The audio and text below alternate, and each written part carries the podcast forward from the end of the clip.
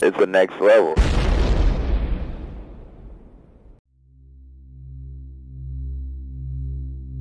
Warning the following podcast may contain spoilers. Listener discretion is advised.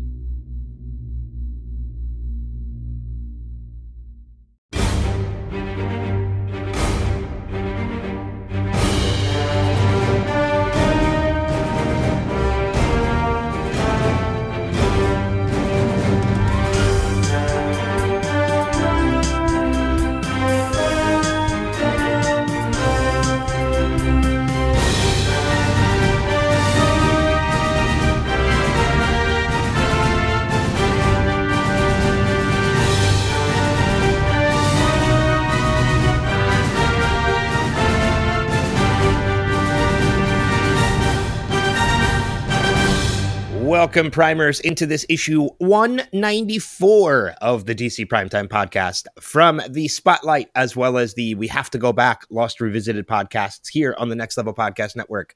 I am Ben Beck. And from the Caffeine Crew cast of pods, and a person that's no longer sick as hell, Rob Martin. so glad to hear it because that was that sounded so rough for you last week, man. Oh, it was not good. And the funny thing, and I don't think I even told you, I ended up with pink eye too from that cold. oh Jesus! Yeah. How do you So end up with I- pink eye, pink eye from a cold? Uh, so apparently, the viral strain that's going on right now uh, has been impacting people with ear infections and pink eye because they said the bacteria is spreading so quickly.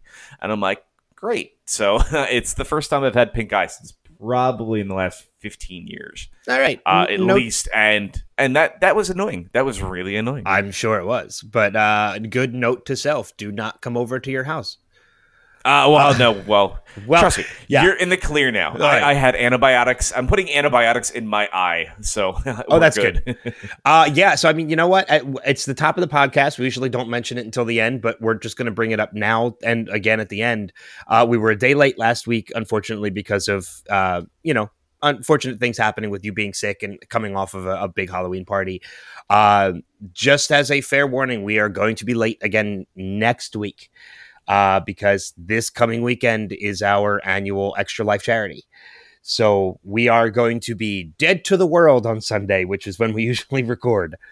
Right. Um, and I was going to ask you uh, if, and I'll just ask you now. Uh, we can just record Monday morning because I had, took that day off because I was smart. Yep. So- oh yeah, I, I'm totally fine with that. We can record Monday morning. So uh, when we so use the podcast will just release a little later in the day versus in the morning. That way, we're we're kind of on top of things. It's same way as we talked about last week. It really just boils down to because a crisis is coming. Um, we want to make sure you guys get to stay on top of these episodes as fast as humanly possible. So- Yeah, exactly. It's it's one of those things that we just we don't want to miss any time, like you mentioned. But yeah, I think that's fair. That's that's fair enough. I think Monday night is it'll probably post. So instead of 9 a.m. on Monday or around midnight on Monday, which is when it posts to the RSS feed. Uh, so that's when you can get it on iTunes and Google and Spotify. Uh, it posts to the Facebook page by nine uh, 9 a.m. So I think uh, it's fair. It's fair by eight o'clock Monday night. It'll be up. So you'll you'll miss Yeah, it by yeah, like yeah. 11, 12 hours. It'll be delayed. Yeah, yeah. You and I will probably record at like nine or ten in the morning, so yeah, it will be we'll be in good shape. Yeah, yeah, exactly. Um, so yeah, so four new episodes, and yeah, we're definitely gearing up for that crisis, and surprisingly, a strong week this Yeah. week from all four from from the shows. Yeah, uh, I, I I've got three legend scores to give out this week. So do I. I've got three legends and a pretty mid to high Yeah, hero yeah. on the other. So we might be we might be pretty right along. I think you and I are dead on. even keel when it comes. I think we're yeah. dead on.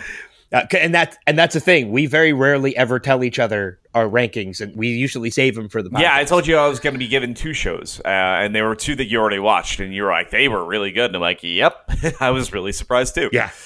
Well, the one you had actually already watched before me, Yeah. Because you had you had watched it before we had actually even recorded last week's episode. Yes, yes, yes. So that one's gonna that one's gonna be the one that's gonna be a little bit harder for me to get back to mentally because um, I watched two weeks of Batwoman back to back, and that screwed me up a little bit. But I already kind of gave a preview of my score for that uh, last week. So with that, why don't we get into it? Yeah, let's just jump right into it. We'll go through with each of the four episodes, giving them our one of three point ranking, that being sidekick, hero, or legend. And then we'll go back and break down the episodes as we usually do. So, uh, let's start it off with Batwoman season one, episode five. I'm actually doing the correct one this week. Um, where do you stand on this one, sir? Side uh, sidekick, hero, or legend? A well deserved legend for this week. I think this was, and I told, said it lightly last week. This was the episode that put all the pieces on, into play, um, and it's the episode that gets us currently up to speed post Elseworlds. Yes. and I think even just because it was a couple things, but you could also feel uh, in an interaction with Alice and a new character that was brought into the mix by the name of Mouse, how that kind of ties, and the fact that yes, there was this mass breakout in Elseworlds from Arkham Asylum um, which kind of opens the doors now for a lot more potential, you know, like you know, weekly villain characters to kind of make their appearance and have it make sense in the world versus just kind of like, hey, you know, like this here's a random supervillain that is now running around this city. This it now makes sense. It actually there's a realistic and reason for it in this universe at this point in time. But I also think one of the major plot threads we got this week made you really understand a character uh, in a Did very messed up, interesting way, and it, to the point where it made it that much more interesting. So this was the episode that made me say, "I am all in on Batwoman." Yeah, it's it's a legend for me as well. And you're right. This is that one episode that like I was still I was enjoying the series, but I was kind of skeptical. Like there were parts of me like, okay, who's going to be the big bad and and such. Like because, you know, with Alice being Kate's sister, like okay, are they are they villains? Are they good? You know, together, what whatever it is. And then we get through this episode, and I'm like, yeah, Alice is a big bad, and she's going to be amazing this season. Yeah. So yeah, it's absolute legend for me as well, and I'm I'm looking forward to talking a little bit more about it. Uh, next up, we have Supergirl season five, episode five. Where do you stand, sidekick, hero, or legend? You know what? I am gonna say this is a good middling hero. it's it's again, there was a lot of interesting concepts. A lot of pieces started to move, and we finally got our introduction into Leviathan a little bit more clearly. Something that we've been wondering where the major plot thread has been. And well, here it is. Here was the our official introduction, um, how things are really going to kind of move. Um, and you're starting to see how some of the pieces may now start working into play. I think this was a good setup, um, but it all happened in the last five minutes. I think the story to get there was okay. Uh, I definitely will say they that uh, there was some very laughable costume designs yet again yes. for a villain Agreed. um, and and that was a little disappointing. I haven't seen, I haven't almost laughed as hard as a villain design since we saw Hank Henshaw. So I'll put it that way. Well, and I and I have a couple comments on the costume design as well, which we'll get into in the breakdown. Uh, but yeah, I mean, there was uh, I had two basic things that really stuck out to me: one good, one bad from the episode. But for that reason, I gave it a mid hero as well, uh, leaning a little bit more towards high because, as you mentioned, we're finally getting some progression into the story. Um, which maybe it's two or three episodes a little too late. They should have jumped on it a little bit further before, but you know, hey, i- it is what it is. They're finally jumping into it, which is all that matters. So, um, yeah, it's it's it's a mid hero from me, and I, I'll get into the the the the issue and the the the thing that I liked and the thing that I didn't when we get into the breakdown. Uh, next up, we have The Flash, season six, episode five. Where do you stand? I already know the answer to this one, but where do you stand on this sidekick hero or legend? This one's getting a legend again. I, I they're they're just doing right this season, and I think they're doing a really awesome job um, with moving the pieces along. This one was kind of a, a small detour, but it was, I think, a really great episode for Cisco. I, I it was great to see a Cisco centric episode because it's been a while since we've had one. Um, but it dealt with some really interesting things, and I think this whole idea of death carrying very heavily around season six A has been really incredibly well done. Yeah, agreed. Um, the the whole Cisco centric episode, as you mentioned, was I, I think was really fantastic. And you know, I don't think it's been if they've done it, it's been a while since they've done an episode without without Barry, without Grant there as kind of taking the lead. And I know they've done it before, but the fact that they can do it and they do it so well uh, just shows how great of a supporting cast this show has. Um, you know, and that's a true spotlight of the series. So it's a legend. It was an absolute legend for me as well. I was, I loved the episode and kind of similar to last week's episode when we got the breakdown of Joe at the end. Um, this was a, a an episode that was full of emotion and maybe not as much as last week, but it merits me wanting to go back and rewatch the episode. So yeah, definitely. and last up we have Arrow season eight, episode four sidekick hero or legend, and I already know we're going to be surprised by this one. I, I didn't hate it. that was amazing. I did yeah. not hate it. I actually was pleasantly really surprised, and this doesn't change my opinion on a uh, you know Green Arrow and the Canaries TV show idea, but I think if they can, if that show does move forward and gets picked up, and they really look heavily at this episode, I think that show could be potentially decent. Um, there was a lot to love about this. This gets a legend. Yeah, it's it's a legend for me as well. Um, again, there's one big nitpick that I have with the episode, which we'll get into when we do the breakdown. Um, but yeah, it's you know more great acting from Amell, uh, phenomenal acting this week uh, from Rick Gonzalez. It like he he to me was a standout from this week.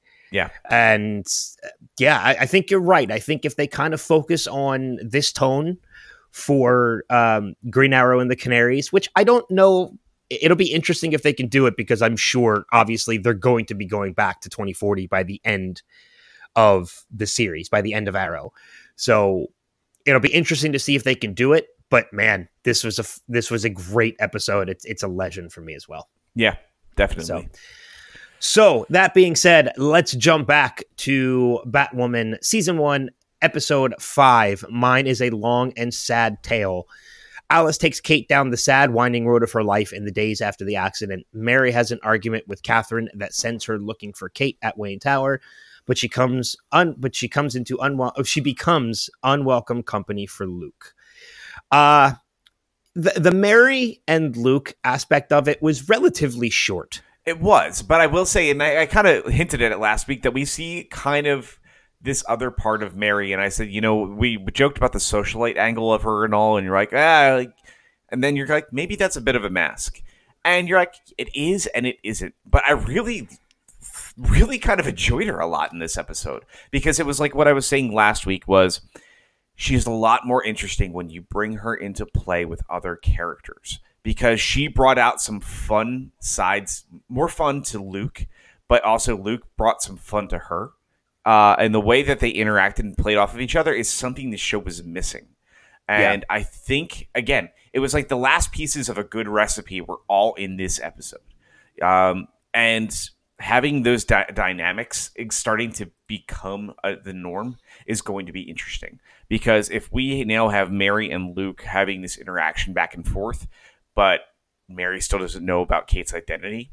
That's going to be an interesting thing to see play off if the three of them are in Wayne Tower a little bit more often uh, in the coming episodes. So I'm looking forward to watching that kind of play out because I will say that's always been a fun part about a lot of these shows is when certain major cast members find out about the, the hero identity. Um, and I always think that's going to be fun to, to I always think it's fun to watch play out. Um, and I think that's going to be really, really interesting, especially here because of the way that Mary basically told her mom to f off. You know, yeah, kind of like what you did was horrid, and you know she reacted to it the way that a lot of people react to it. Like I'm going to drink my problems away. So it was believable, and she did it in a funny way. But like everything she was saying, even though it was kind of over the top, was really well warranted, and it was really interesting to see. And it was just that line. She's like, "How many people have you mar- uh, murdered, Mary?" And Luke's like zero? She's like right exactly zero. You know? It was but it was it was funny. Like there was there was good humor to it but like it was also believable and i really thought that was yeah so. yeah you're right. The interaction between the two is going to be something i think they're going to have fun playing with. As long as they kind of give it a little bit of time and they don't kind of reveal kate's identity to mary right away. Like it, it doesn't need to be like within the next episode or two that Mary finds out who who she is. Like if they can do it right, to the point where they kind of put it off until the end of the season, if not even into next season. It's um it, it's something they can definitely have fun with. And you know, you kind of mentioned too, it's it's one of those things that it's it's always fun when that kind of gets revealed. Uh, you know, you look at when Joe found out about Barry, or even more recently when Captain Singh revealed that he knew who Barry was. Those are always kind of great moments uh, when you're watching shows like this. So, so yeah, I think you're right. I think it's great character development. I think it's something they can have a lot of fun with, as long as they take their time with it and not kind of push it on us right away. Yeah, and I think it's fine. I think if it's by the end of the season, I think that'll be perfect. Um, because again, we we've already seen that Mary can be very serious, uh, especially when it gets to her doing her job. So I think that's going to be fun to watch play out. Um, because we know she's she just like Kate, kind of is got two sides. You know. Um, Yeah, so it'll be yeah, it'll be sure. really cool to watch play out. Yeah, I agree completely. Uh, so I guess that that really takes us into the Alice and Kate element of the episode because I really don't think there was much else that happened. No, uh, This this week. was the, the the focal point. This was this was seriously the massive focal point. Um, I will say that you know, so we do get Alice's backstory, and the fact that it's a long sad tale, the long sad tale, essentially, uh, was hundred percent true. It was kind of Absolutely. a heartbreaking episode to find out that you know, uh, you know, Liz was you know found her way to a home after the wreck and essentially was kidnapped and was locked away and was essentially abused and kind of meant to live out this horrendous life for a very very long time and it was messed up i mean really messed up like you know she meets this young boy by the name of mouse and his father is this overbearing creepy very Batman-esque villain right off the bat, man. Like he he's he kind of plays like the, the villain, the Dollmaker, um, just a little bit. If people are familiar with the Dollmaker from Batman lore, uh, where it's that whole like you know cutting people's skins off and like kind of making these kind of Frankenstein-esque monsters, and he's doing that to kind of try to find a way to fix his son who got injured in a fire. Uh, it was. Or, or was it just a birth defect? I'm trying to remember. I think it was. I don't fire. think I, do they do they mention what it was because I know, You know, that- I think I think you're right. I think I think that you think they didn't mention. I think it was just they mentioned it as a birth defect that he was disfigured. You know. Yeah. Well, I mean, the funny thing is too that I, I don't know if this is something that you know, but the character of Mouse uh, or Jonathan Cartwright is actually based off of a Batman villain. Um, because I did a little research into it. There was actually a character name I think named Jane Cartwright who had the ability to to mimic. Okay. So um So they're kind of twisting that a little bit. Actually, yeah, I just I just found it. Johnny is the first case of gender bending in Batwoman since he's based on the villain Jane Cartwright, aka Jane Doe, who first appeared uh, in a Gotham Oh. episode. Yeah, Yes, yes, yes, yes, yes. I do remember that one. yep. Yeah. She's based on a comic book Batman villain named Jane Doe, who is a master of disguise and she has the power of mimicry. So yeah, so she is he is actually based off of a of a Batman villain. So Excellent. it it's going to be interesting to see if they. I'm I'm sure he's going to stick around for a little while.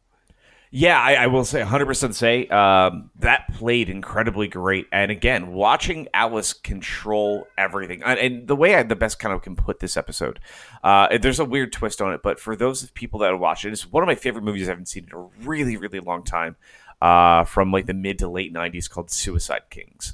Yes. Um, a- and it was this sequence of just when they're at the diner and all these things, and Kate has Alice locked up, is in shackles.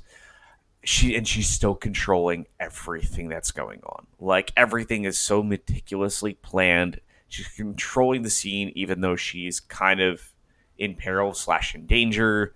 You know, she's captive, but you can tell she's always in control, nonstop through it. And I love that it's that trope.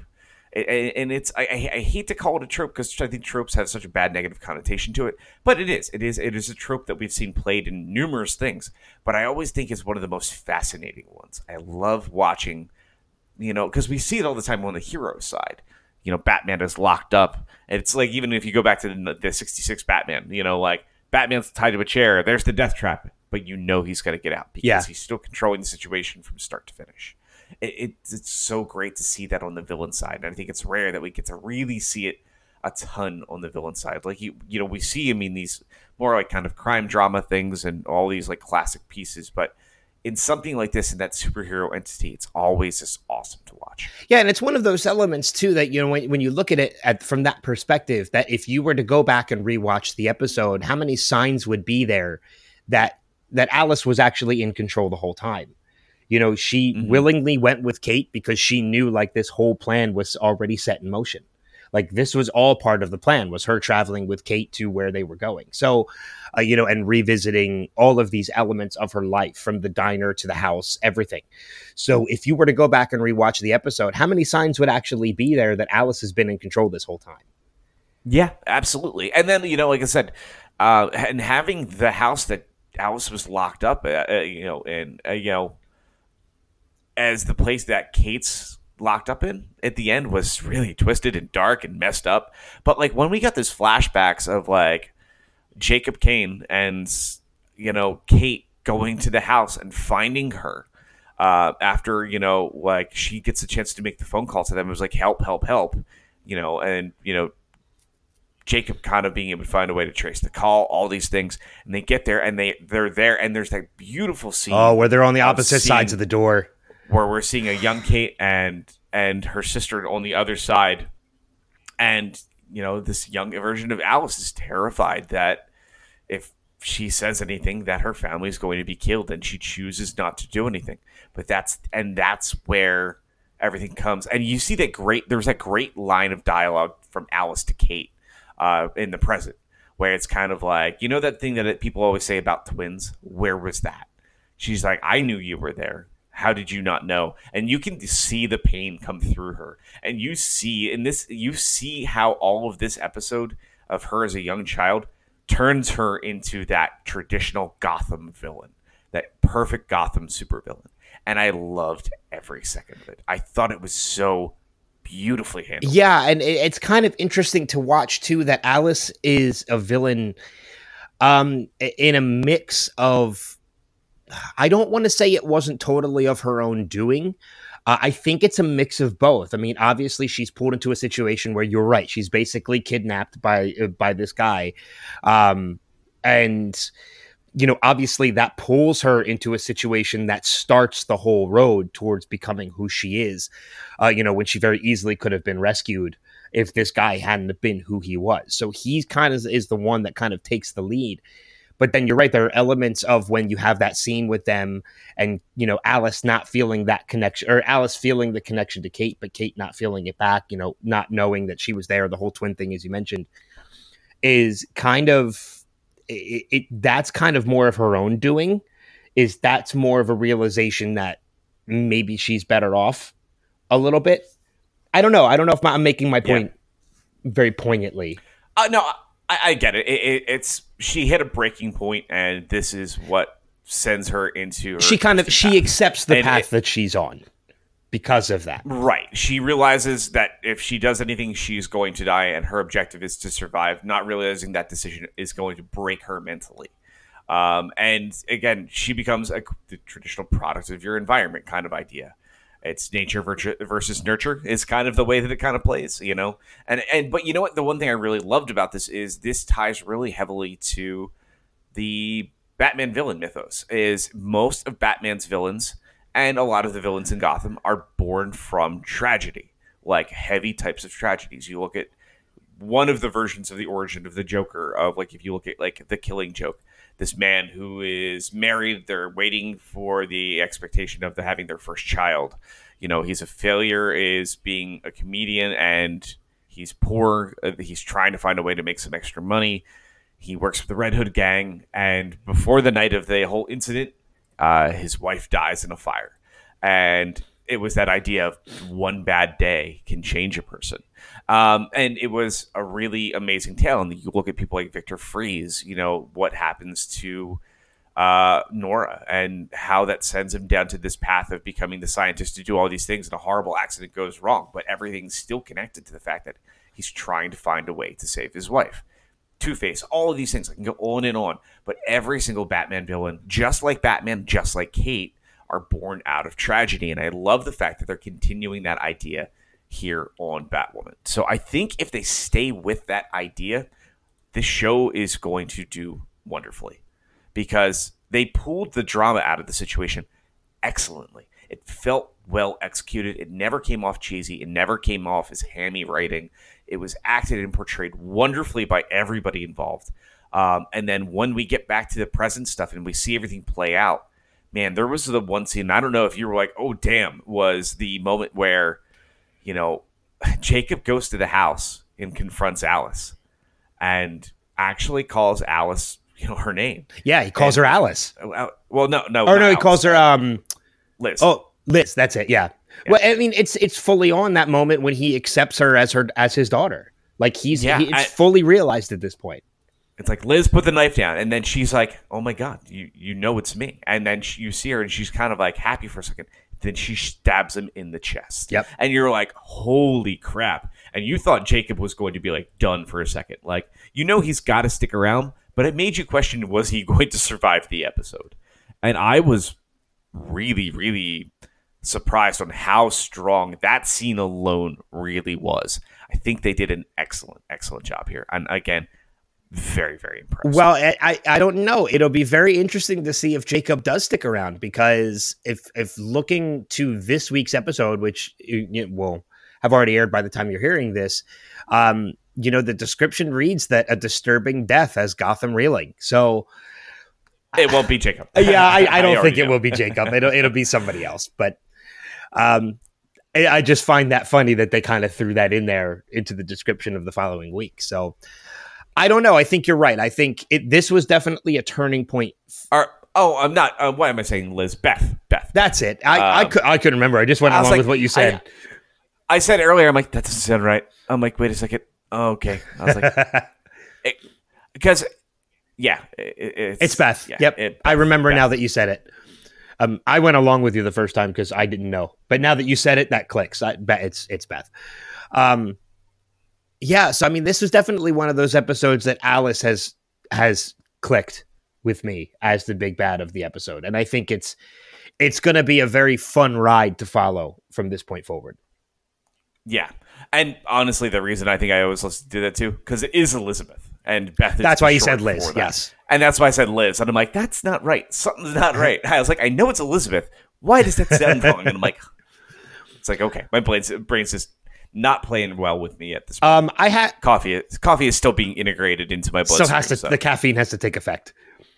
yes. Um, yes, yes. I, I'm going to mention next week's episode, obviously, as I always do, or this week's episode rather. But I want to address something really quick pertaining to Batwoman. I, I've gotten one or two messages about this uh, from people who have seen this article online. There's an article floating around. I'm not going to mention the source because if you if you listen to us or you've saw us posting before, you already know what the source is. There's already an article floating around from this source that Batwoman is in risk of being canceled because of the ratings. Knock it off. It's not the ratings for Legends have been much lower than Batwoman's are right now currently, and Legends is going into season five. So stop it. It's there's no risk of Batwoman being canceled. CW always gives these shows time to develop. Don't listen to that article. On- it's not and going in to all happen. honesty, the ratings are actually decent. Um, they're yes, they they're, are. they're actually very decent ratings. The only show that actually is suffering a little bit right now is Supergirl, and that's it. And I know because we pay attention to that stuff. Um, Yes. I, I'm, I'm. You know, I'm gonna. uh, You know, we can even bring up the news source, but I, I really, I hate the fact that this show has been attacked so heavily from people that are, and I hate to say it, so damn butthurt about the, about the fact that we have a Batwoman TV show and it's dealing with like, you know, gay and lesbian re- representation. You know, so uh, it, it's the same issue that Supergirl got, got attacked for too, with like things like Dreamer. Guys, look, if you have a problem with it, stop watching the shows. yeah, change the channel. It's it. I, and don't be mad about using the term butthurt. I think that's a great term for it. Yeah. I use that term all the time. And I think you're right. I think if you have an issue with this show, don't watch it. Yeah. It's as simple as that. It's just like if you don't like a song that's on the radio, change the station. Yeah, and it's and it's not like they're doing wrong by the character because guess what? That's what the character is in the comics too. So chill. Yep. Just chill. Exactly. Like I said, this So- whole this this whole thing has been so ridiculous. And this show really does not deserve the review bombing that has happened to it on things like Metacritic and all the IMDb and all this stuff because there's a whole bunch of people out there with their own kind of goals and roles that they want to have out there because you know they're they're not comfortable with like you know female led superhero shows and all this stuff and they're not cool with gay and lesbian representation. Not everything is made for you. There's tons of Yeah. stuff that is made for you. Go enjoy that. That's fine. No one's saying you you, you have to love this. Again you can watch flash you can watch arrow you can be pumped for the new superman show that's going to happen. Whatever you want to do you don't have to watch everything. It's okay. Yeah. If- that's if you- that's all we want to say is it's okay to not like eh. everything but you don't have to hate on it. That's something else that somebody somebody else likes. We know trust me we hated on arrow a ton. Yes. but we always had to we always apologize to people because we're like look man like we're doing this critically as this is the issues with the show never the actors never the showrunner well sometimes it's the showrunners. Sometimes it's the showrunners. sometimes it's the showrunners. But it's because we want to see it improve not because we want to see it fail because we have this weird vendetta against it you know? It's it's sometimes things should end because they've gone on for a long period of time. Sometimes things are just failing because it's not up to the caliber you expected it to be. But when that stuff happens the best thing you do just walk away. Take a break. Take a Yep. break Uh, yep. So, I mean, I- I'll wrap up this whole thing and move on to to the Flash um, by simply saying this. Uh, I have two things to say. Uh, first off, you, you mentioned we'll mention the news source, so I whatever. I'm I'm just going to mention it. Uh, take articles you read from We Got This Covered with a huge grain of salt. 90% of what they post, this is no lie because again, we follow all this. 90% of what they post is clickbait bullshit. It is Yeah. simply to get clicks. That's all it is. None of their stuff, none of their supposed sources are real. 90% of the shit they post never comes to fruition because it is bullshit. So anything you read from We Got This Covered, if you if you work for them, I apologize, but knock it off. It's bullshit. I'll uh, leave it at that. And number two, if you are butthurt, as Rob has so eloquently put it, by anything happening with Batwoman because it's not what you expected or it's not what you like, we have three words for you get over it. yeah And that's it. yeah absolutely So, all right. Now, uh, looking to this week's episode, I'll be the judge, I'll be the jury. Uh, disturbing death has Gotham reeling, and the city reaches out for their new vigilante hero. Uh, Luke confides in Kate while Sophie asks Jacob for a special assignment, and Alice continues her nefarious plot against the Kanes. So, yeah, it's going to be, I hope the steam that they built up with this past week is going to continue with with this week. I mean, we're going to see just like any first season, we're going to have these up and down episodes, up and down episodes. I mean, like I said, I don't. I'd be surprised if we get a sidekick episode from this anytime soon. I think the show is going to be staying steady into a mid mid to high hero, dipping into legend, fre- hopefully frequently. But I, I do think we're going to see a pretty solid ride. I think going through. Yeah, I- again, I think so too.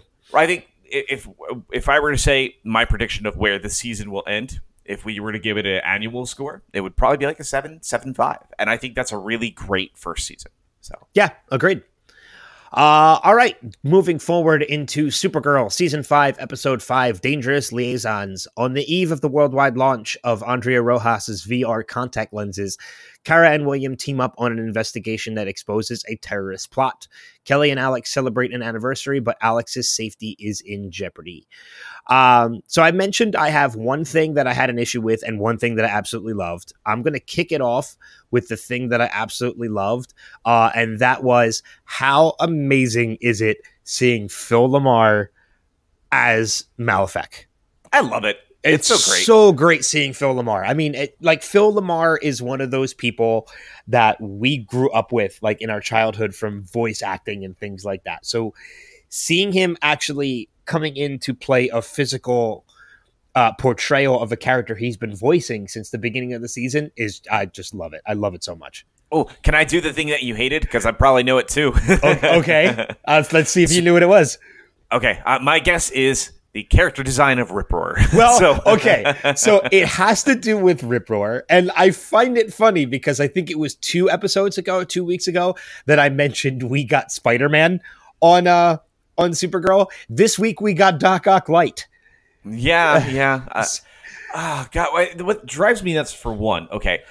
When they like Rip Roar, I'm like, interesting. That's an interesting character. I didn't expect them to bring in because Rip Roar kind of looks like this giant, like, kind of like a mixture of like the Hulk and Sabretooth with four arms.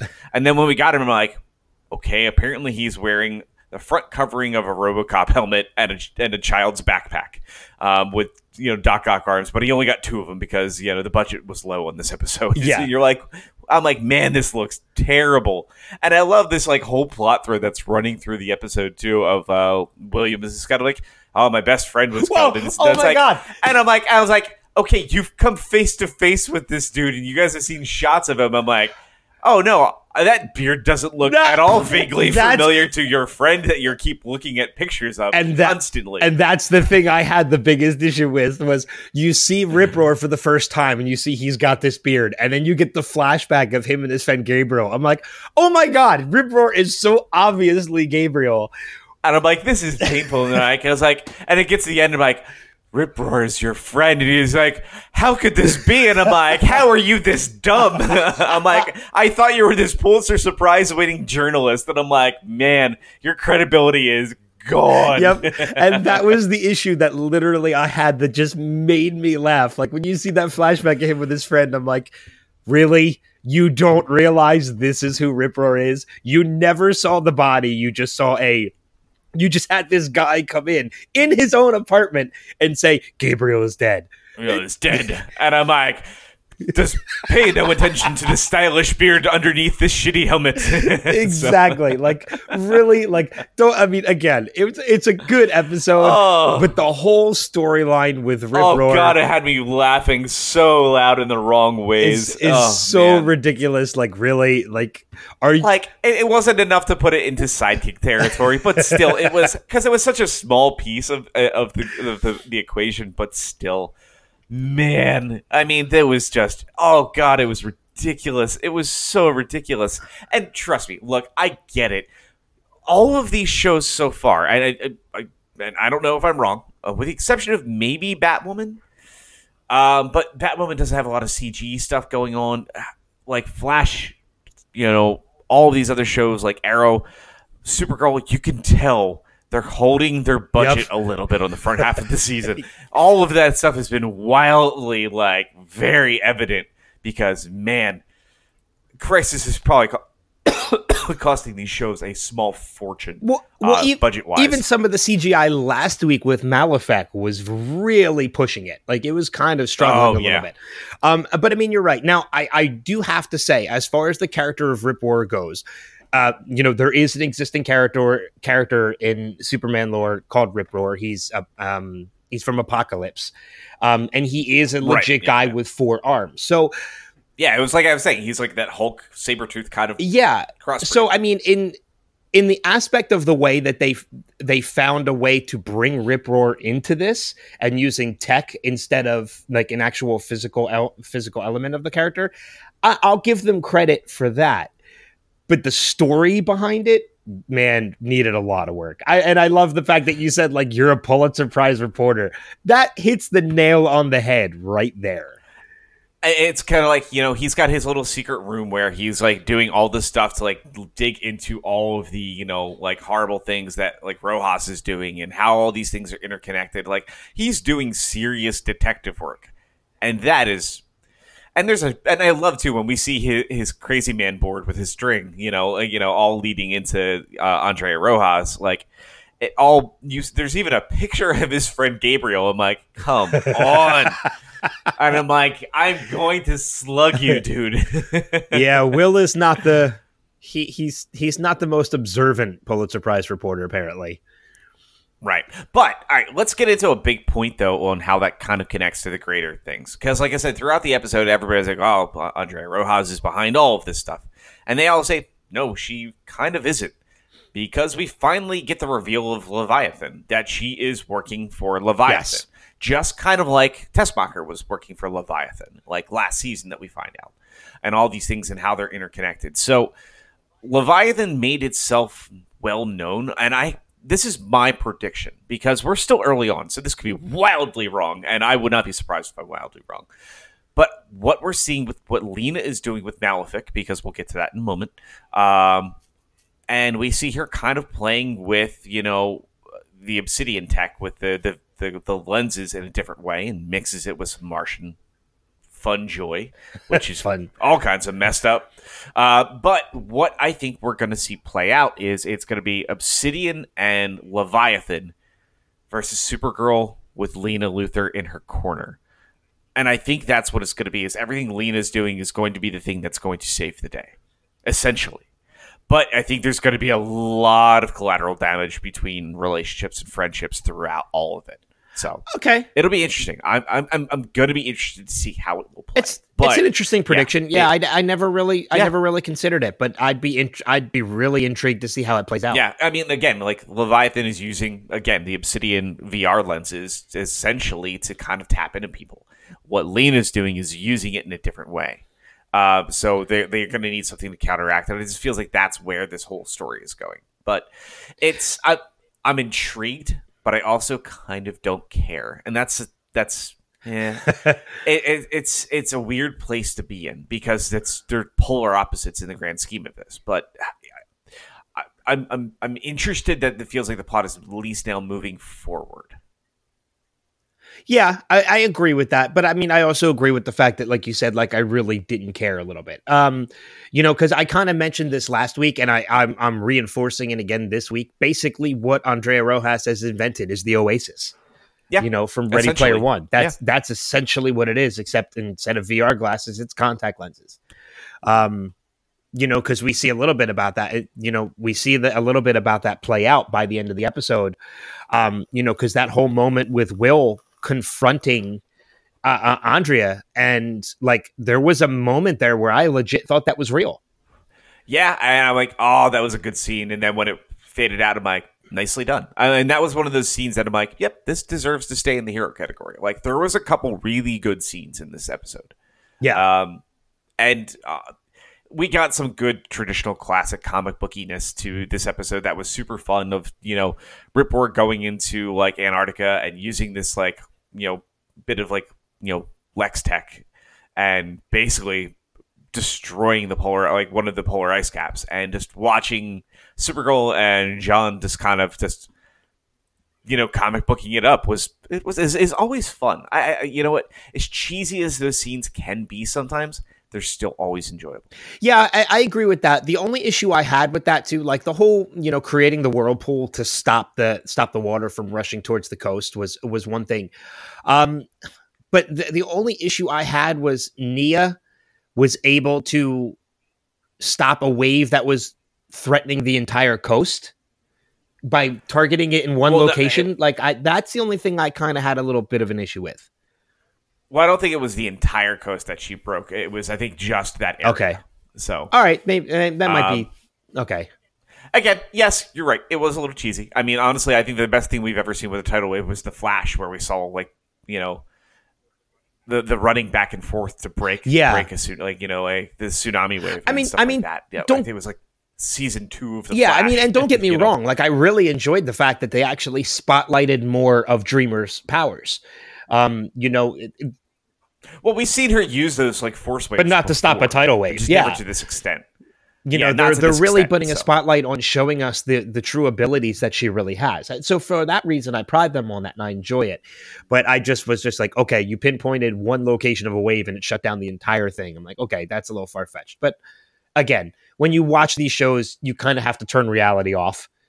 So you know, Well, again, it's comic book logic has to, and that's why again, like we we're not going to knock the Rip Roar thing because you know we're for us to argue is like uh, how does somebody not know this is the same way as saying how do people not know that Kara Danvers is Supergirl because she has a pair of That's true. hair That's very ponytail. true. It's the s- it's the same concept. It's it's still funny to call it out though sometimes because sometimes it is really goofy and it is really cheesy. And that's okay because again, comic books are goofy and cheesy because comic books are about are all about having fun, uh, and that's really I think where and that's kind of goes back to when we were talking about Batwoman. It's kind of like no, it's all about having something fun. It, it's that's purely what this is. This medium is for. It is to give you a sense of emotion and you know sometimes terror, sometimes excitement. Uh, it, there's drama, all these fun emotions that can come out of something like this. But at the end of the day, they're they're they're silly characters and concepts that we love and have kind of become our part of our lexicon. They've become our new mythology, our modern day myth. And it's it's it's great. It's it's kind of like again, if you saw like a TV show nailed with dealing with the gods of like, you know, ancient Greece, you know, and things like that, you wouldn't argue that because they're like, well, that's what they do. It's some of it may seem goofy and silly, but it's still why Yeah. we enjoy Yeah, that's true. their existence. Again, it's that flipping that switch of reality off uh, and just trying to enjoy it. Oh yeah, and, that, and that's that's always difficult. It's like when it was. It's like my favorite, like one of your fa- uh, my favorite stories that you've told us is like one of the movie reviews that you've done of like seeing skyscraper with you know, Yes. the, the Rock and having a critic there being kind of like this was ridiculous. This is unbelievable. you know. Yeah, and me actually turning to that critic and saying something to him about that, and I'm like, you know, like I'm like, uh, unless you believe like a man can truly fly, shut the hell up. Like, yeah. you know, it's yeah, it- it- you're right. I mean, and I'm guilty of it too, like laughing up at the whole rip roar thing, but still, you know, that was just still in good fun and made us laugh. But Oh yeah. but it's and again, you know, it's like you said, we didn't give the episode a sidekick because of that. We it was we just found it funny.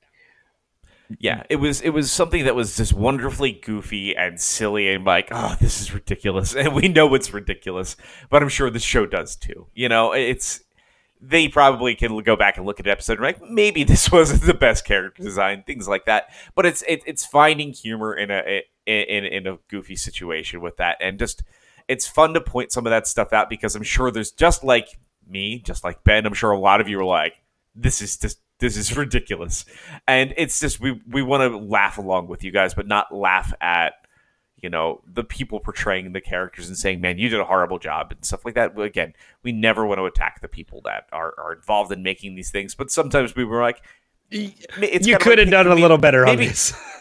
maybe maybe we could have ta taken another another stab at this. Maybe design one wasn't the only one we should have went with. You know, it's all yeah, good. but I mean, eh, Next time, next time. but we'll I do mean, better, like you said know? too, like them are very obviously reserving budget for Crisis. I'm giving them a pass on that because it's Crisis. Oh yeah, you know, like if you want to save your budget for Crisis because you want to make Crisis as big as you possibly can and look as amazing as you can, I'm fine with you saving your budget and getting a little bit slightly less than quality CGI. I'm fine with that.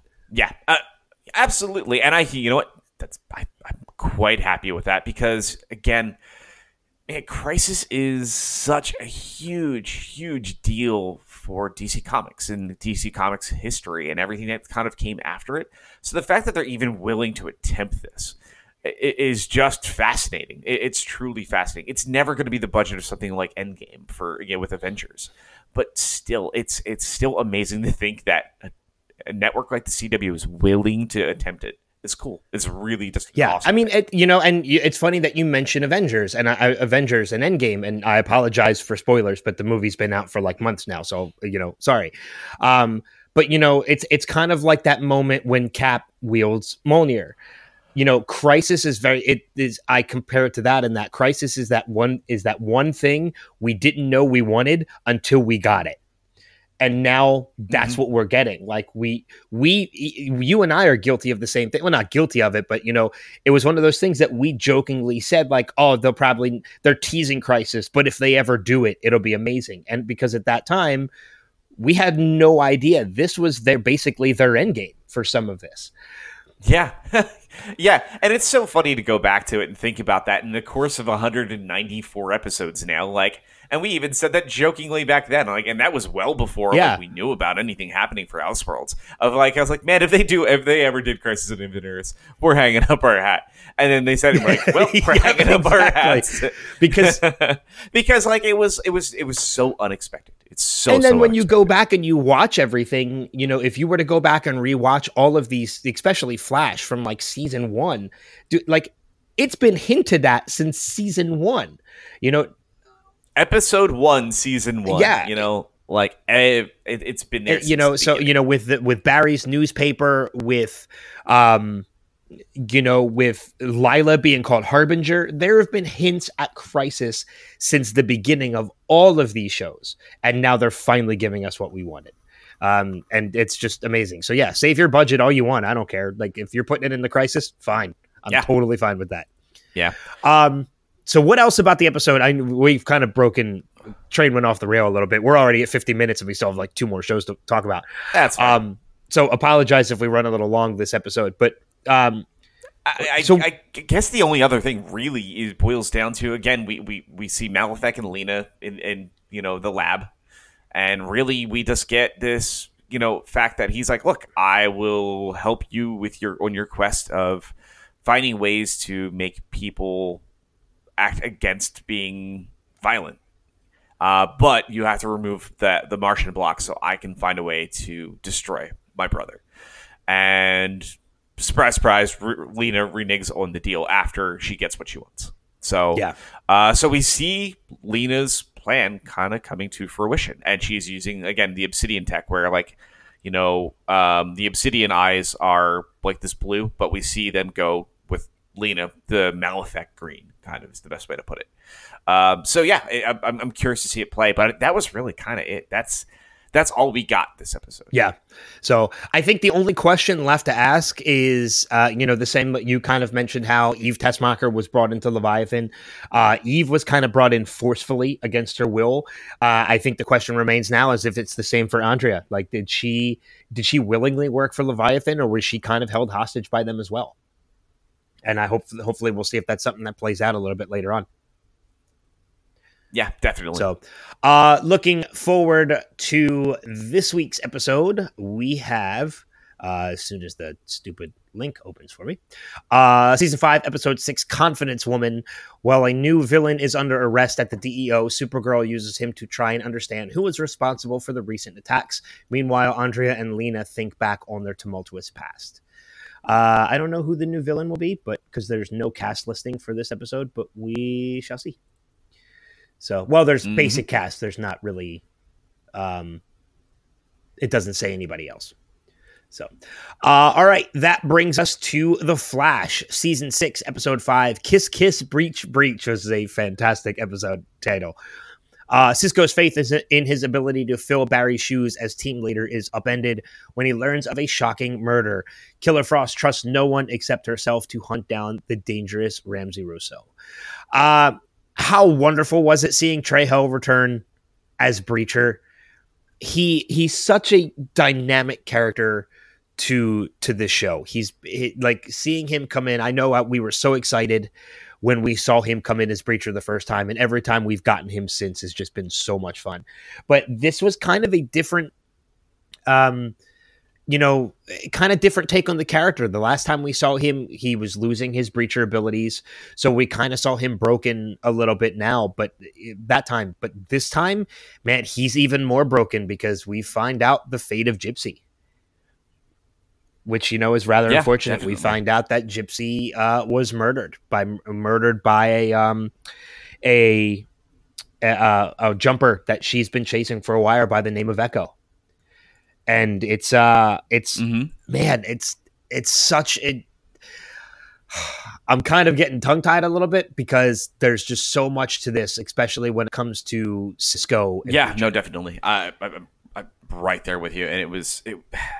It was a really good episode. It was just, uh, you know what? I, I've I've said in the past that I, I I was not the biggest fan initially of how they did Trejo's character. Like I, I always thought he was a little too over the top. They really kind of just hit him perfect in this one. I, They reined him in this this time. Yeah. yeah, I I mean, and and he's always been played more kind of like slapstick comedy on the Flash. Here, not as much, and it, it still cracks me up though. Anytime he Cisco calls him Josh, so because just anybody calling Danny Trejo Josh just feels so wrong. yeah. Um, It, yeah, it, it feels it feels awkward, but it's still funny at the same time. It is. It is. It so is. Uh, but it's it's it, but but it was it was unexpected for them to kill off Cynthia. It was really really unexpected for that to happen. Uh, and and but not only did this episode become a who done it with having basically you know the uh, the you know basically the the multiverse police kind of hunting things down and trying to find out what happened to her. Um, that ultimately we get, you know, this really kind of who done it mystery that ultimately points back to Cisco. Uh, that Cisco's the one responsible for killing Gypsy. And, you know, they say there's no one on any Earth that looks like Cisco that has his talent and his ability as far as being a scientist to be able to pull this off. And that continues to play. But we also see that Cisco's basically kind of sleepwalking and kind of reacting in weird, twisted ways because of suppressing his powers. There's some side effects to the whole mix, and that was well, wasn't that kind of wasn't that kind of debunked by the end because that it we found out that Echo was the one causing. Well, Echo that. was the one causing that, but I'm saying uh, to, to build up to, to to build up to that. But like I said, it, it's we see that it's it's impacting him in a way that plays out, and we we get an answer by the end of the episode. So yes, it, it's it is debunked, but like I said, it's interesting on how that's played on this missing time and how all of this is functioning and how that actually kind of comes to fruition. It was was a nice like wool over your eyes kind of moment, and I loved how that played. I think that was really really well done. Yeah. Um I, I do want to say too the whole there's nobody else who is like this on any other earth um not exactly true uh as we did have reverb for a while but reverb's dead. Reverb is dead yeah. So, so currently what, there's nobody cur- else yeah. Exactly exactly. Because reverb is where we oh man it's so crazy to think all the way back to season two of the flash yeah. uh with with things like that. But yeah, it's it's it's crazy to kind of go through this, but uh, you're you're right there. Like Cisco did such an amazing job of leading this episode, like, and it was such a great tie to last week's episode of having him being the one to lead the team, um, and watching him kind of take up the reins was really interesting. But I loved the the Barry, uh, you know, his, his algorithm, basically uh, and one of my yeah, and, and my favorite uh, one of my favorite lines in this episode. It just cracked me up. I'm like what's uh, you know like Barry? Oh, you know, Barry, what's Barry's favorite movie? and, and he's like, "Oh, it's Empire Strikes Back," and he's like, "It's Jurassic Park." He's like, "Wow, wow come to come yeah, to really think like of it, Empire and all. yeah." I think I do like that movie more. yeah, but I mean, you know, like we've we've talked a lot a lot lately over the past couple weeks about how there's really been a centralized theme to the episodes. You know, last week we kind of talked about the stages of grief and how they kind of went through it, and this week um, you know, the faith is basic. The the theme is basically having faith in others. Um, well, it's having know, faith in others, but understanding that just because uh, someone's dead does not mean that you can't move forward with your life. Because uh, we really see that kind of come into a big part of this episode too. Well, I mean, but again, like when I mentioned like having faith in others, you know, we don't just get that with the Cisco element of this story with Barry having you know faith in in Cisco that he could run this. Uh, you know he could run this team without him there. But you know we have Joe West and Nash. Um, you know where they want to break. Nash basically wants to break the door down to get out. You know break the walls down to get out. But Joe is the one who basically has faith in his people. Um, you know that they will find him and. It's another wonderful element of the true detective that Ralph has become when you know mm-hmm. Ralph comes in as elongated man, which is such a great moment when he kind of sleeks through the. Oh. I love that scene. Um, you know, and then you know when he's like, "Oh, you got my signal," and he's like, "No, I traced where you were at. I found the car. I read your notes. I read the notes about you." And it's like, holy shit! Like Ralph really is a phenomenal detective. The fact that he figured that out. Well, they always say he's the second best detective yeah. in the DC universe, so next to Batman. I mean, that's that's always been said about his character, and I love how well they're doing that this season. They're really, really treating that the way that it should be treated. So yeah, yeah, exactly. So I mean, yeah, the, the overarching theme of you know having faith in others was definitely present. In, yeah, in this definitely. episode. Absolutely, absolutely. Uh, you know, and and one of the things I really loved about this episode too was the Camilla and Cisco uh, uh element, where yeah. Camilla was there for Cisco through all of it and it was like, no, I'll, I'll, I'll go through this story with you, and it gave us a real tie to Camilla's character and Cisco and the relationship, and the fact that it's moved in such a great way, um, and it, it, it was it was really wonderful to watch that play. so what was? But I we got to get to the twist of who Echo really is. So I'll let you do the honors on that.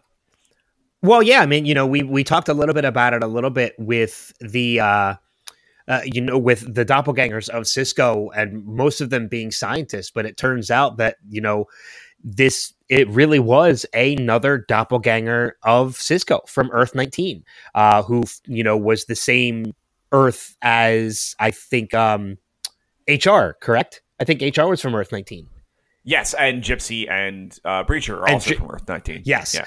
exactly. So yeah, I mean, we do find out that they were indeed wrong. There was another, you know, a- another doppelganger of Cisco uh, that was that that was Echo, and it turns out. And- oh yeah, and Valdes played that so creepy and so wonderfully too. well, I mean, he's He had so much fun playing. yeah, and and he and he's played other versions of that character before, but like it's one of those things that you you kind of have a feeling he's just having fun being a different character. Like I, I like a number of people you've talked to or seen interviews, like they will tell you that it is a blast having fun playing somebody who's evil. So I, I have a question for you. So, do you think he did a better job playing Reverb or playing Echo? Oh man. Honestly, you know what? I'm going to give it to Echo. Um, and I know that's kind of rough to say because we only got Echo for a much shorter time where we got multiple appearances from Reverb. Um, but I, I think Echo or Echo was just a darker character, and I think he, I think he just played it better. I think he just, you know, like I mentioned before, I think he just had more fun with it.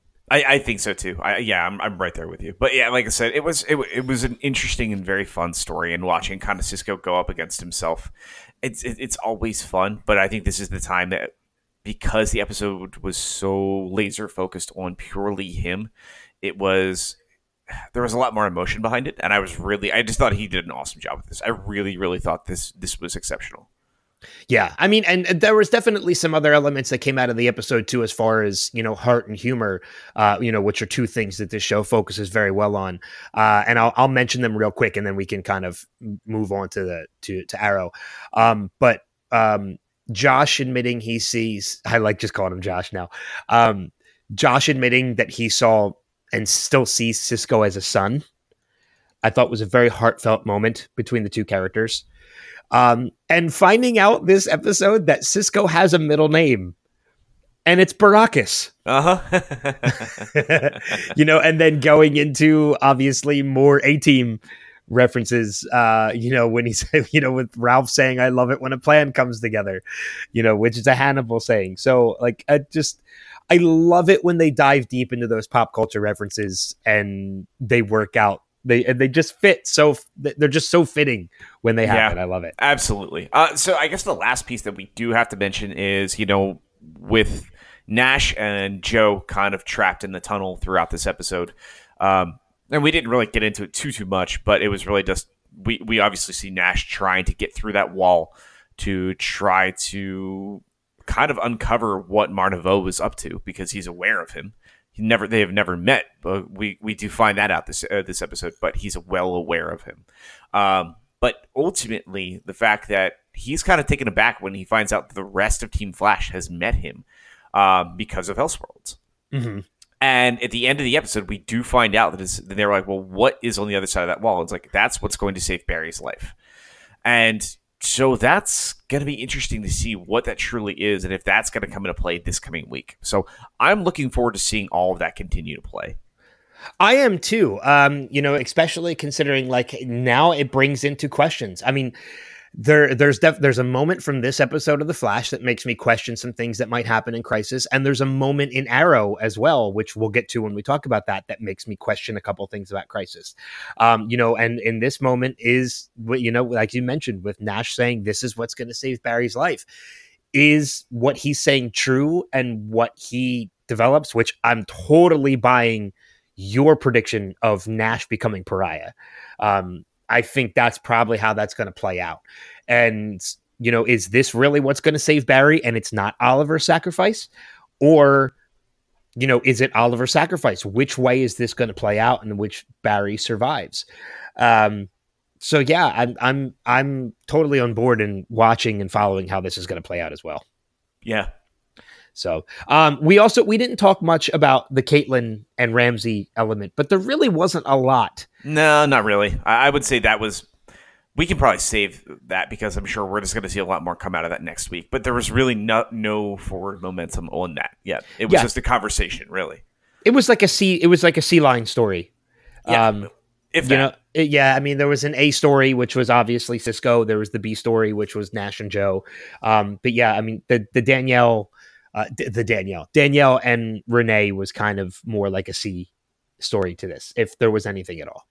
Yeah. So, uh, which brings us to this week's episode of The Flash, season six, episode six, License to Elongate. Uh, Barry turns his attention to prepping Elongated Man for life after Crisis and without the Flash, but Ralph ultimately teaches Barry a lesson. Meanwhile, Cecile faces her own moment of self discovery while helping a recuperated Chester P. Runk reclaim his identity. So, you know, while this week was Cisco, it looks like uh, Ralph is going to be a big focus of the episode next week. nice. So, which I'm uh I'm enjoying that they're putting character focuses on these episodes. Yeah, I, I do think that's really well handled. So Yeah. the fact that it's it's spending time with Barry, spending time with one one character uh, per week, and really having a focus, I think has been a really really strong way to handle six A. So Yeah, and it, and you know, and it's really building these characters' strengths up individually, so that when they do come together, uh, you know, to face crisis, they're going to be a much stronger team. Yeah. Which is going to be fun to watch. That brings us to the final show of the week, being Arrow, season eight, episode four, present tense. When a mysterious new Deathstroke appears in Star City, Oliver and Team Arrow insist on taking down this villain themselves. Meanwhile, reeling from the loss of one of their own, the future Team Arrow figures out a new way to try and stop JJ. Uh, so yeah, so by you know the end of last week, we are left with that cliffhanger that the future has come to the present. In that, uh, you know, Mia, William, and JJ, not JJ, um, um, Connor, Connor are all now in the present tense, hence the title of the episode. Uh, you know, face to face with Oliver, Diggle, Renee, and Dinah. Yeah. So it's um it was one of those things that we kind of looked at when the episode ended and we kind of shrugged off like, "Oh, why are they doing this?" But as you mentioned, the episode was kind of strong and it really played out well. Yeah, and oddly enough, this is going to be a very short conversation. It seems like always the really good episodes are really short conversations Because they're very straightforward and to the point. right? Because really, it's it's just it, it- it's it's FTA, Future Team Arrow, kind of talking to OTA and with a little bit of NTA in there too. yeah, and it was it was basically saying this is what's going to happen in the future. Like they were very reluctant to not have that conversation, but you knew it was going to come out. So when all the information did kind of come out about everything that happened from the future storylines, we really dealt with you know NTA and OTA basically being there uh, and just finding ways to deal with the situations. Like really, the primary one we watched was Diggle's acceptance of what's going to happen with JJ and ultimately his you know new relationship with Connor and ultimately you also have the other side of that too with Renee now finding out that his daughter's going to be killed By JJ. he's by JJ Yeah. and the fact that how that impacts his relationship with not only you know his daughter but also with John and how that impacted things. And they that was the big through line I think it, through the majority of the episode outside of Oliver kind of connecting with his kids.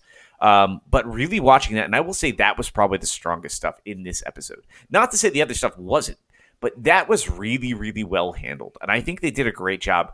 And the fact that all of these characters from the present are now finding out what is going to fall upon the city made them all be like we failed and this is an opportunity for us to kind of see if we can rewrite this or move timetables forward change things it was a very back to the future-esque kind of feeling episode Yeah, you know yeah, it, exactly. I mean, it's kind of you know, it, it's kind of akin to you know Renee finding out that he's going to run and become mayor, like he's going to win the election to become mayor.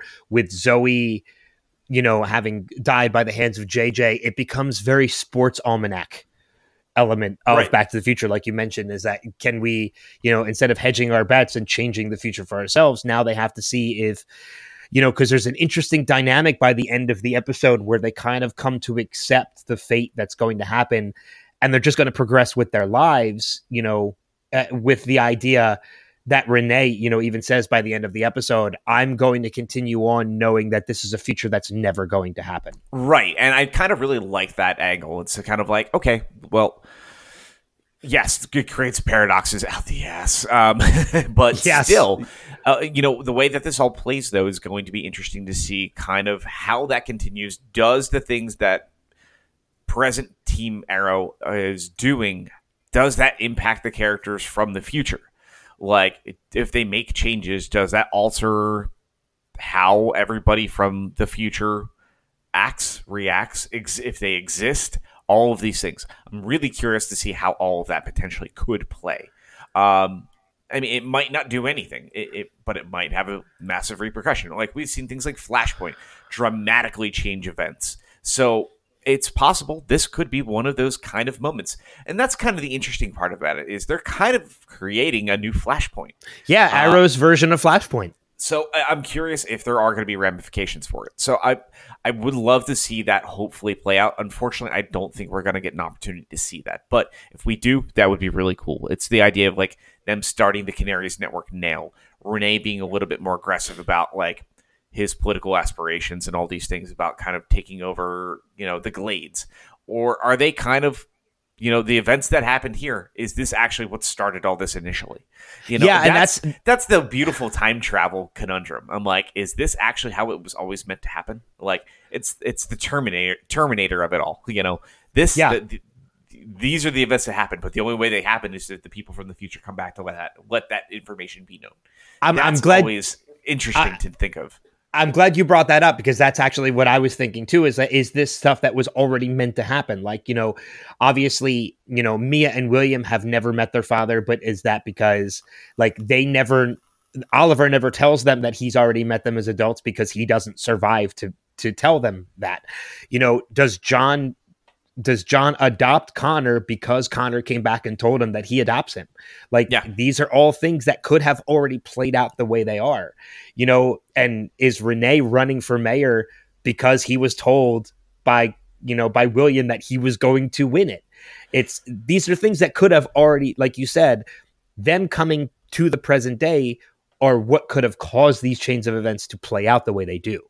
Yeah, I mean, like we see that, like you know, Renee is already running for a city council role. You know, in this episode before that knowledge comes out. But Mhm. like, yeah, you're right. His political aspirations are they going to move even faster or quicker? Um, one of the things though we got to talk about, which was kind of cool, and I love the fact that it kind of brought it back because it's something that has still been a loose end for quite some time.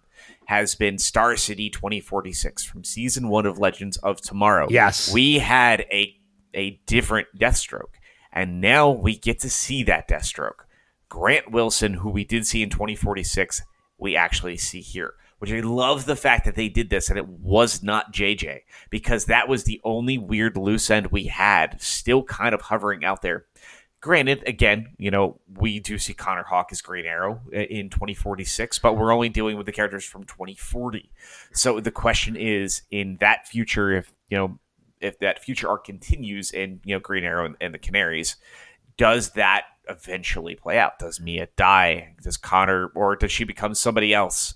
Um, and Connor becomes Green Arrow. All of these things could potentially happen. Well, So correct kind of- c- correct me if I'm wrong though, but do we not also see a one-armed Oliver Queen in that We future do. as well? But that's also 2046, and we only know what happens in 2040. So it doesn't mean that He could You know- return at some point in in that time. right exactly all these little things and like the future still like because again you got to remember flashpoint still happens uh, and flashpoint changes all re- all potential future realities it branches new points so things can change now um, so that 2046 future gonna could be there with slight alterations to it so again we're talking time travel so we could talk about this for hours Yes. and argue about this and be like this is theory one okay let's have a we need we need our star labs whiteboard and we can start plotting out this alternate 1985. yes.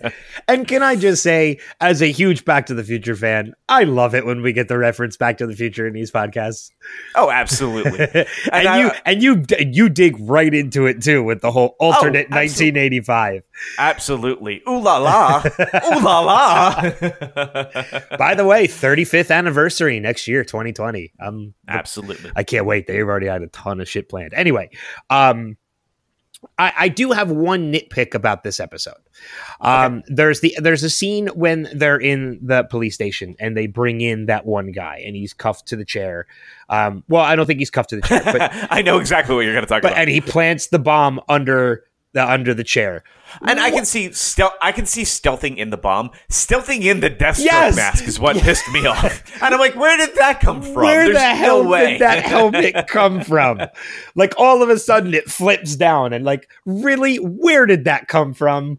Like that was yeah, a little that was a little ridiculous. That was that that made me laugh. That that was again, it was like the Supergirl moment this week. But I'm like, wait a second, the bomb I get, I totally get it. but still, whoever the cop is did the worst pat down of all time. yes, like if you did not notice he was wearing a Deathstroke helmet, you are a horrible cop but it's all good. You know, that, like I said, I, I will say um, this was also the very first episode I liked Mia. I was really pleasantly surprised with her, her, character in this episode because watching her interact with Oliver made you remember the way Oliver was at certain points because she's going through the same things, but she also got a chance to deal with her crap and we saw her kind of be able to kind of confront it. And i thought that was really well done because it was the fact that she's lost so many people. There's been so many deaths. It's that great scene of oliver and mia and standing in front of you know uh, you know Moira and robert queen's graves at the end where it's kind of like i can help you learn to live with grief. And it was all these things. We had these great moments. Like the william stuff was well done. It was well executed. It was well written. You know we have the coming out yeah. scene which i think was well again big surprise. CW handled that incredibly well. It, it's not a shock. We we I know a lot of people are like, "Oh, that was really touching," and it was. But again, we've seen that on a lot of shows. We know that they're really, really smart and wonderful about the way that they handle those sequences. And it's not to state that that was not wonderfully done or any of those things, but I think the Mia of it all was what was oddly enough more interesting. Um, you know, the the chemistry we did get from the older William and Oliver, I thought was beautiful. I mean, it was some of the best scenes through this entire episode. Um, but I really, again, was pleasantly surprised with Kristen McNamara, um, which which shocks well, me because I know how you feel um, about that. I have not been a fan no. of, her, of, of, her portrayal of the character so far. Uh, but this was the episode she definitely turned a corner for me. And I think they did a really good job. I don't know how you feel on it, but I think, you know, there was the moments where I'm like, oh my God, get over yourself, shut up. But then by the end, you're like, okay, this was warranted. I understand where she's coming. From. No, I, I agree with you on the on that element. I think she did a phenomenal job. Again, you know, I talked about it at the top of the podcast how I felt like there's some phenomenal acting, um, you know, from a lot of them. I think Kate McNamara fits into that as well. Um, you know, I, again, Ben Lewis did a fantastic job. The whole dynamic between Oliver and William was great. Um, again, I, I, I have to reiterate it.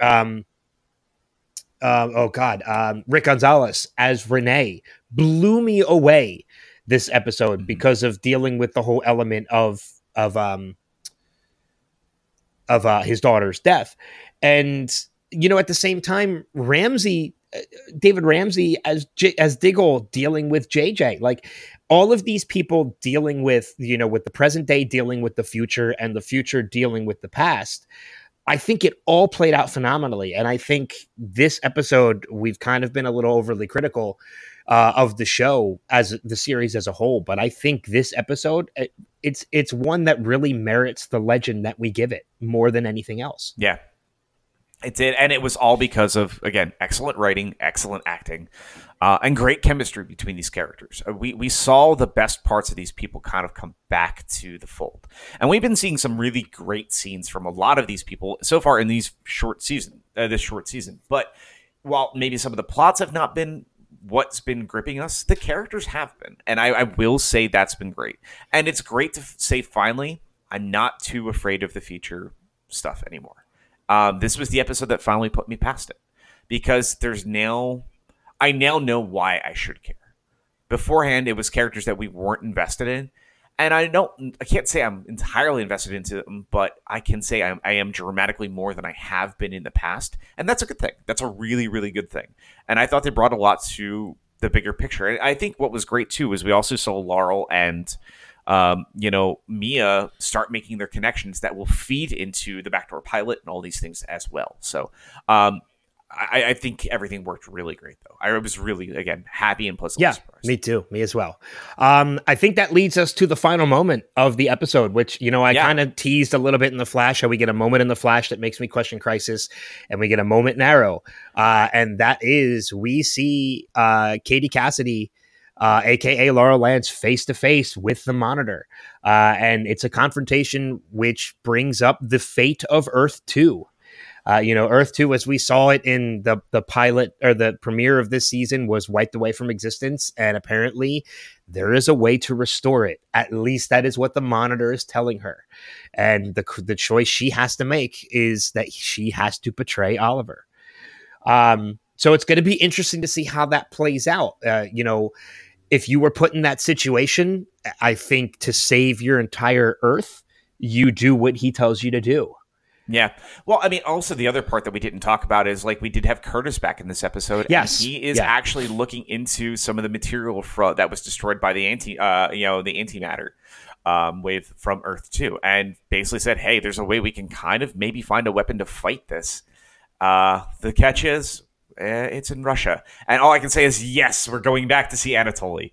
Um, because I'm, I, you know what? I want one more good episode with Anatoly and Oliver. I love the relationship the two of them have and have ever since they they introduced uh, Anatoly on the show. You know, whether we've had thousands of one ups and downs and a really weird, twisted kind of father son relationship between them. Um, it's it's always been incredibly enjoyable. So I can't wait to see them well, have he, an opportunity next week. He's not listed in the credits for next week, but that does not mean that he's not going to be in the episode. Uh, I think I did hear correctly that he is. Okay. So, um, um, and I do believe I think the week potentially after that is Ernie Hudson coming back in. Well, it it when I say next week is because there is no Arrow this week. They actually are on a break this week. Oh, okay.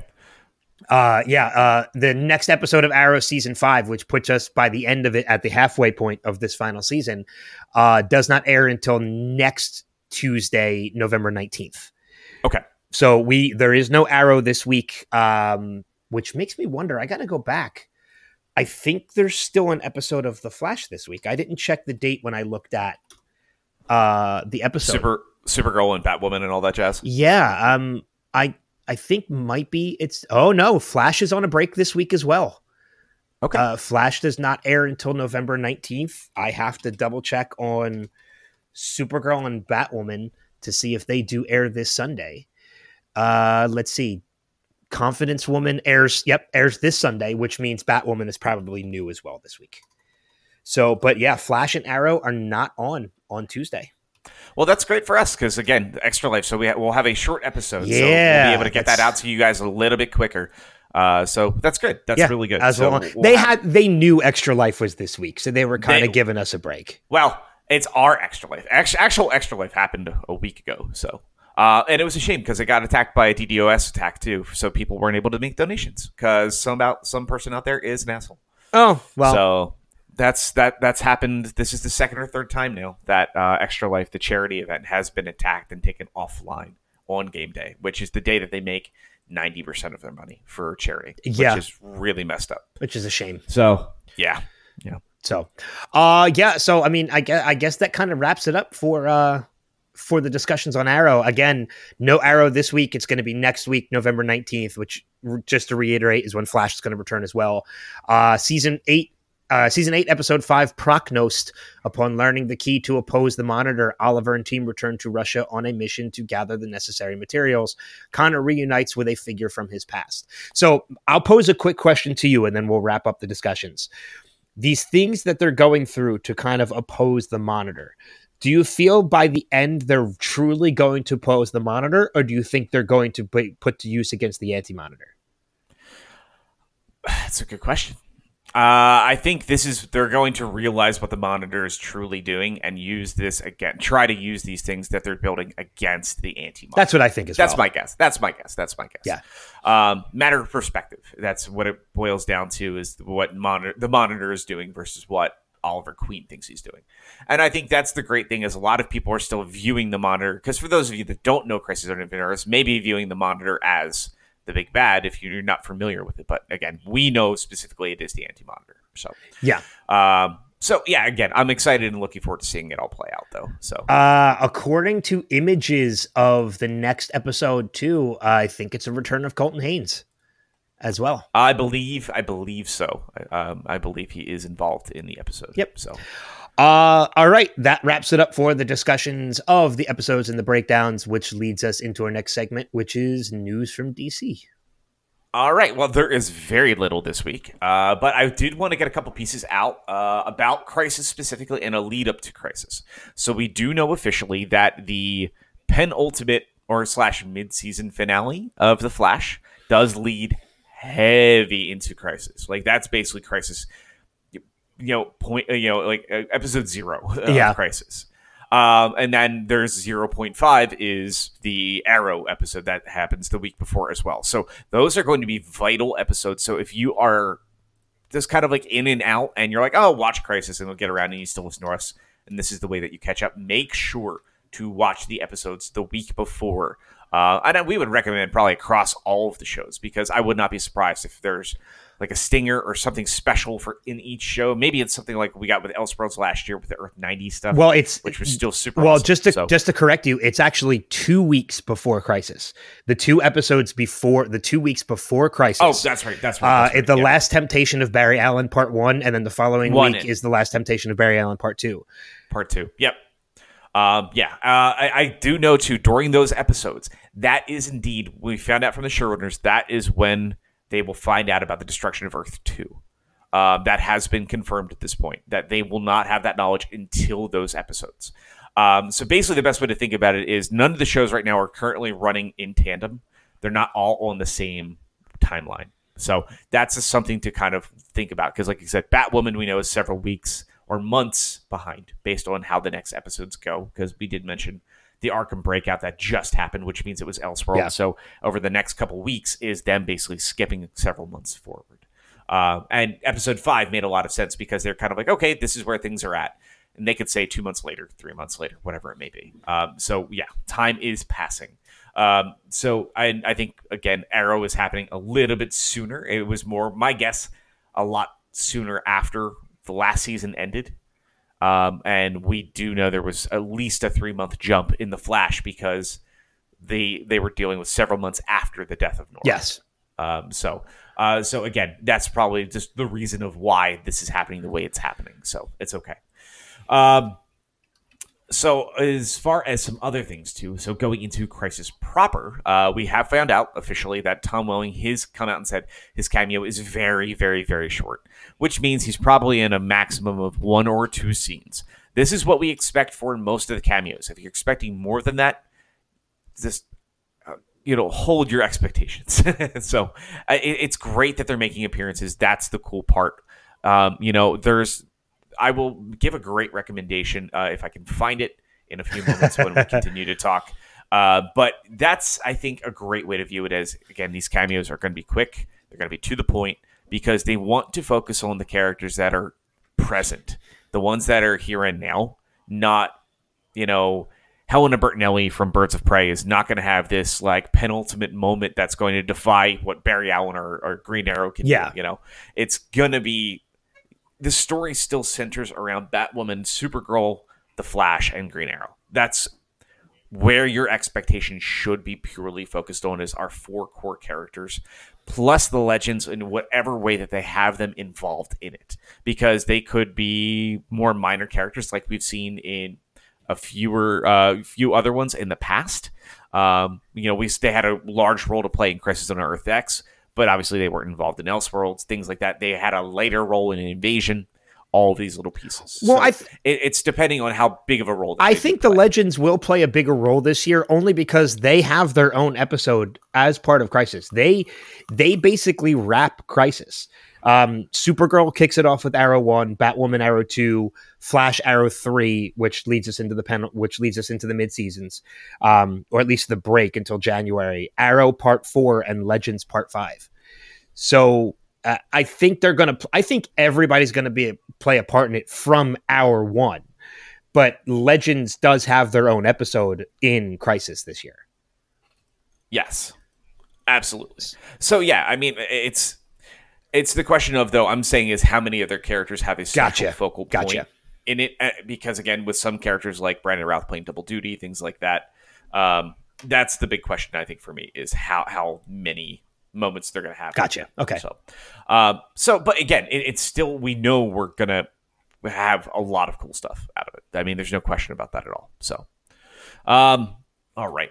So we also do know too that Guggenheim has come out and said they are still adding Crisis on Infinite Earth surprises as they continue finishing the project. So they said there's plenty that people do not know at this time, and they're still actually trying to make some additional deals because they are in the process right now of reshoots and uh, some additional cameo shots that are happening. So um, I- I'm excited to see what this potentially could mean. They said they still have a few tricks up their sleeves, and we're working every day on adding more and more to this. Which we said we said that from the beginning too that a lot of people were disappointed they were revealing all this stuff and we we've said it numerous times do not be shocked if there are more surprises in there that we haven't heard of yet. And it looks like that's Yes. what's coming to play. Definitely. Um, yeah, so I it's, I'm excited to see what this truly is going to mean. It's going to be really Yeah. damn cool, really really damn cool. So, um, but yeah, um, I I'm I. You know, honestly, there's not a lot else left out there to talk about, but we do have two small things Well, that did come into play for. The I want to I want to make one more quick mention of Oh, sure. something for Crisis too. Um, you know, I talked about how Legends of Tomorrow is part of Crisis. They do have their episode five. Uh, they they take place of hour five of Crisis. Uh, we were mistaken before. We thought that was going to be the season premiere. That is actually not the season premiere of Legends of Tomorrow. Uh, that is actually season five, episode zero. Uh, their episode of Crisis is not part of their regular season. Their premiere will happen. Their season premiere will happen post Crisis. Mhm. So Yeah. that was all. Okay, fair enough. All right. Um, so turning it to the film side of things. So we have two, actually, kind of three rumors, but like two rumors that are more 100% valid that we know at this point in time is because there's one out there that is kind of loose in the air. So Yeah. there's a little less on it, but we'll, we'll- I'll let you bring that up real quick. But we did find out that Matt Reeves, the Batman movie, is actually eyeing up Andy Serkis to play our brand new Alfred. Uh, and I gotta say, this is exceptional casting. I love this concept and I love this idea. I think he would be really, really quite wonderful in this role. Um, so fingers crossed that that's indeed what it is. I will say the wonderful Boss Logic has already done some great mock-ups and it looks exceptional. So please make sure to check him out over on Twitter. Look that out or his Instagram because man, he's he's got some really cool shots of his some of his ideas of what that could look like. I love Boss Logic. Anytime there's a casting announcement, he always does some kind of mock up and they always look great. And, and he's done some recent comic covers too for DC that are stunning as well too. So I mean, he's he's not just a an internet artist that does things like these. He actually does some really great, legitimate art that has appeared in comics. So which is Yeah. wonderful. Uh, but the other person that is also being eyed up for a role is Colin Farrell to play the Penguin I think this is great. uh, which I love. And I know a lot of people might be like, he's the wrong look for this. I will absolutely say, if you take a look at people like, you know, Robin Lord Taylor, uh, his interpretation of the Penguin, a lot of people truly just adore and love. Uh, but also that though too. But we and Ben and I played through the Telltale Batman games and r- went through that review with you guys through both seasons of that.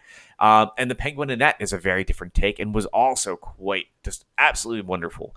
So I, you know what, if they give us one of those two versions and kind of a more twisted take on it, bring it on, man. It sounds, I, it sounds great. I love this idea. I love this concept. And every time we get more and more casting announcements for this or potential casting announcements, it is sounding better and better.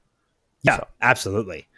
um, which I guess leads, I guess leads me to the one that you wanted me to allude to. Yeah, because Um, I, I, I'm not as familiar with seeing the story. So Yeah, I mean it's a story that's floating out there. It's um it's still potentially rumored right now. It's not anything that has uh, has been confirmed yet, but there, I've seen it from multiple sources. Uh, and if it is true, let's just say the the casting of Harvey Dent will be all right, all right, all right. I had to do it. I could Yeah, not fair. help myself. Uh, and that is they are eyeing up Matthew McConaughey to play uh, Harvey Dent. Uh, Harvey Dent in the Batman. He's not going to be Two Face uh, because the rumor is that if he is cast, he will become. It will be a lead in to be to him becoming Two Face in the sequel to the Batman. So, um, again though, I think this is good casting. I mean, he's he's played lawyers in the past, so to see him play, if they kind of go like the district attorney route that they have in previous stories before, I think he could pull it off. Yeah, I really do. So, uh, you know, I, I think that that's more casting that if that comes to fruition along with Colin Farrell and Andy Serkis, man, it's the Batman is shaping up. You know, we've already got Zoe Kravitz and, you know, obviously um, Robert Pattinson. The casting of this movie is turning out to be something truly phenomenal. Oh yeah, and it's it's going to be huge and I'm I look more and more forward to it the more we hear about it. Absolutely, absolutely. But that's that's it for the news, though, man. Like again, I no lie, it was a Not a lot. light, light, light, light stuff. Yeah. Uh, which I guess leads us into a couple recommendations and our cheap plugs before we get out. Um, recommendations this week. I don't know. Uh, I I can just mention what I've been watching. Um, I've been catching up on on uh, on Clone Wars, so uh, you know it's my intention to kind of go through Clone Wars and Rebels because we got Star Wars coming up next month, man. Yeah, I know it's crazy. I I just got through episode one and two. I was gonna, but can I squeeze in the forty-four episodes of Clone Wars that are kind of like the essentials? Uh, I opted not to, and I, I, I, I actually, you know what? I think I'm not gonna watch anything else. I think I'm gonna go into this. Uh, with the exception of watching Rebels, because I do think Rebels is going to play some small factor into things. Um, even if it's the the quick cameo we saw in the trailer of having the ghost next to the Millennium Falcon in the big fight. Uh, but you know what? I, I I'm gonna say to this day, I still thoroughly love Rebels. But I do have a recommendation for this week because we talked about Crisis and setting your expectations. Um, the animated classic show that I just thoroughly adore and love is the Justice League, not Justice League Unlimited. I thoroughly love that too, but for different reasons. But Justice League specifically, season three, episodes number 12 and 13, The Once and Future Thing. So the first part of that is we, a Weird Western Tales. The second part is called Time Warped. The reason that is really interesting is because it's giving us a little bit of what Crisis kind of is, and the way some of these cameos I think are going to play. Um, that being being things like we see our only appearance of Hal Jordan because like the timeline changes. So you know, John Stewart turns into Hal Jordan during a fight makes a comment. It's like, don't worry, Hal Jordan, Green Lantern Corps, nothing, don't worry about anything. And then he just dives back into the brawl. And then, but like, I think we're going to see cameos like that. It's going to be quick. They're going to be to the point. Um, but in addition to it, though, too, there's so other amazing things like seeing, you know, Batman dealing with, you know, Batman beyond Batman, well, and Bruce Wayne of that timeline from Neo Gotham, plus seeing things like, you know, uh, an older Static Shock working with the Justice League, all of these things. It's just there's a lot of fun stuff that's all around this that makes me more and more excited thinking about what's to come with Crisis. And what So- episodes were these? Uh, this is Justice League, uh, the animated series, season three, episodes twelve and episodes thirteen. Um, it's dealing with the character Chronos, uh, which we have seen a little bit in, uh, obviously, Legends of Tomorrow. Uh, that was Chronos being the other person that also was Mick Rory. So, but they this that version of Chronos was dramatically tweaked. This is more the traditional version of Chronos that we see here in Justice League. Uh, so definitely give them a watch. They are truly exceptional episodes. Uh, and also, if you're a fan of Batman Beyond: Return of the Joker, that movie, most of the Jokers from that movie play large roles here, um, and especially in the part two episode. Um, so I would highly recommend checking it out. Yeah, I'm I'm looking at Justice League on on Benflix, uh, and my episodes are definitely wrong because Yes, they they, have seasons three and seasons five both listed as the same episode titles. So obviously, Yeah, um, season three is incorrect. Yes, so it is meant to be season three, episode twelve, and then season three, episode thirteen.